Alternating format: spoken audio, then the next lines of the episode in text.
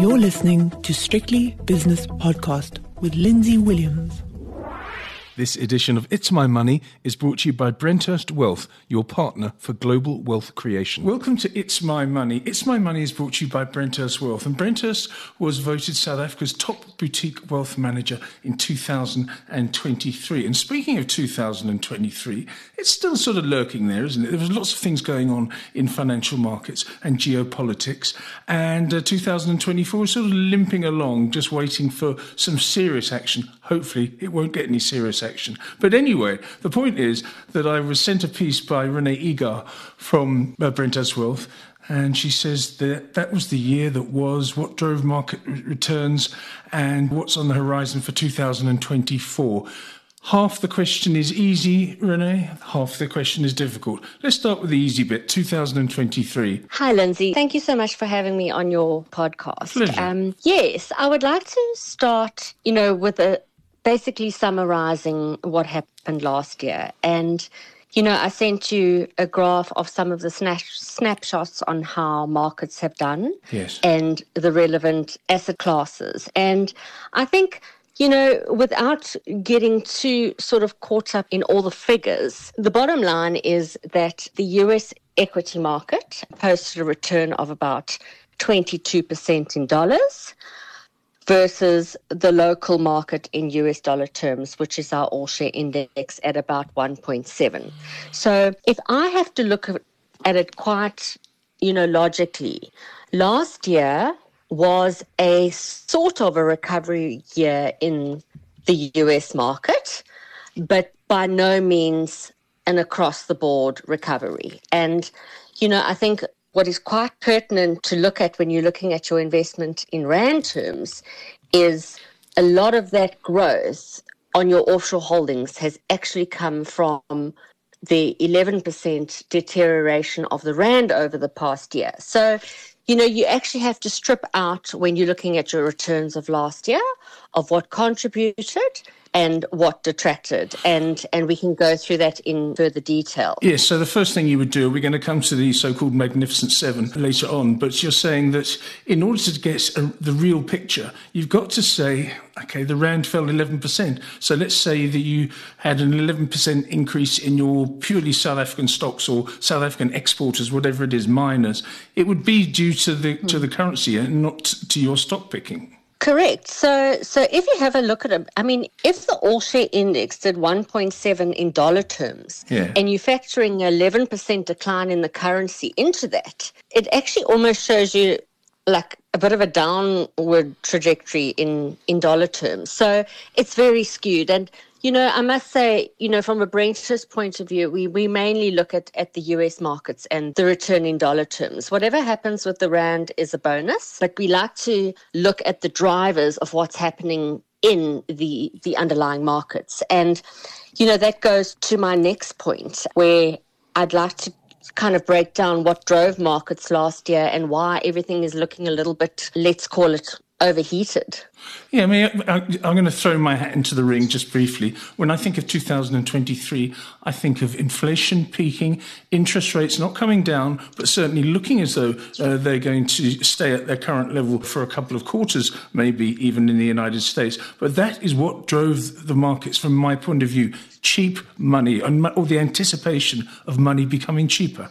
Absolutely. In fact, Lindsay, I'm actually quite tired of of saying the word inflation because I think hmm. I must have been I think I've been saying that word for about two and a half years now because that's all that's that's driven sort of the global economy. But I think today what I'd like to you know educate our investors on is basically the talk of the town at the moment is the magnificent seven. Yeah. Okay. Which is severely skewing what the index returns look like. Okay. So you know, an example of the, let's call it Magnificent Seven, is companies like Apple, Amazon, Alphabet, Nvidia, Meta, Microsoft, Tesla. Together, those stocks, those seven stocks, make up 70%. I mean, have done 75% since the beginning of 2023. Now, these are all, you know, those giant tech stocks, okay? And basically, these are, are tech stocks, but that have also inbuilt in the price is basically potential of emerging artificial intelligence, let's call it technology, has helped push those valuations up e- even higher. So I guess my main thing is and it's important to strip out this in your own portfolio is if you had taken those seven stocks out of the S&P 500 last year the index would only be up around 12% in US dollar terms, which is by no means a recovery considering where we were at the end of 22 when markets had that big downturn. So I think, you know, I would just like to try and educate investors. You know, a lot of my clients are saying to me, you know, why has my portfolio not done as well as this? And it goes back to that whole risk versus return thing. There's no doubt that most fund managers in your portfolio would already have exposure to those stocks. Yeah. But again, it depends on the weighting. You know, everybody's risky till markets are when markets are flying, and everybody is not when, when the reverse happens. So it, it's very tricky. So I think you know my the reason why I want to talk about this today is is just to show them that you know that twenty percent return that has come from U.S. markets this year has probably half of it or most of it is probably you know those seven stocks. So it's by no means has the general market, in other words, the overall market recovered as yet. Yeah, so a lot of people. Um, it, it, sounds really easy, doesn't it? I mean, if you were, for example, selling selling your wares to somebody who's never been in the stock market before, you could just say, "Look, 2023 uh, you and you bought these seven stocks, and you could ask the fellow, you know, do you use Microsoft every day? Probably yes. Do you use Apple every day? Probably yes. Again, and Meta with Google, etc. So it's, it's it's a very very easy sell. Unfortunately, it's starting to become a little bit. No, risky is not the word. It's it, it, you say to yourself, can I really buy one of these stocks which are at such elevated PE ratios, Renee? Correct. So that's that's the thing. It it's the fact that they are so overheated. So, you know, let's call it an Apple, Amazon, Google stock would probably be sitting at about a price earnings ratio of about, let's say, 34%, whereas a stock in the S&P 500 would be sitting at about 19, 19 times. So what I'm saying is the broader market actually remains attractively priced, even for new investors. But the key is now not to get greedy and to chop and change and try and in other words, chase performance because that's when you're going to make your biggest mistakes. Yeah, exactly. Is it a situation that can't prevail? In other words, seven stocks dominating an index which has 500 stocks in it. In fact, it's got 502, by the way, uh, Renee, and it was an anomaly, but there is 502 stocks in the S&P 500. But just like the JSE used to be dominated by two tech stocks, everyone mm. thought that was dangerous and unsustainable. Are fund managers and investors saying to themselves the Magnificent Seven can't be magnificent forever? Well, I've actually I've actually read a lot of articles in the last week or so about the fact, you know, concerns that fund managers have about the overheatedness of these particular seven stocks. Not to say that you know go and sell all of these stocks in your portfolio. But I, I, I, definitely get the, the impression that fund managers are selling down. In other words, maybe not getting rid of the stocks as such, but definitely taking profits because they've had a hard run. And, you know, in the short term, there might be a little bit of, you know, the rally might continue short term, but, you know, the global market is not out of the woods yet. You know, there's still a lot of things that can happen. In other words, if inflation doesn't, you know, come down as quick as we we hoping, then those stocks might run for longer and the rest of the market might suffer. But you know, at this point in time, it's it's so difficult to gauge. You know, the global economy has its own set of risks. You've got Russia, Ukraine war, you've got Israel, Palestine. You know, in the US in November, everybody goes to the polls again. So yes. it's going to be tricky for offshore investors. And, you know, yes, inflation is expected to come down mid year which is great because it seems like a, a turning point of reference. Okay. But the the the thing is is that will the US not go into recession? It's highly unlikely at this stage.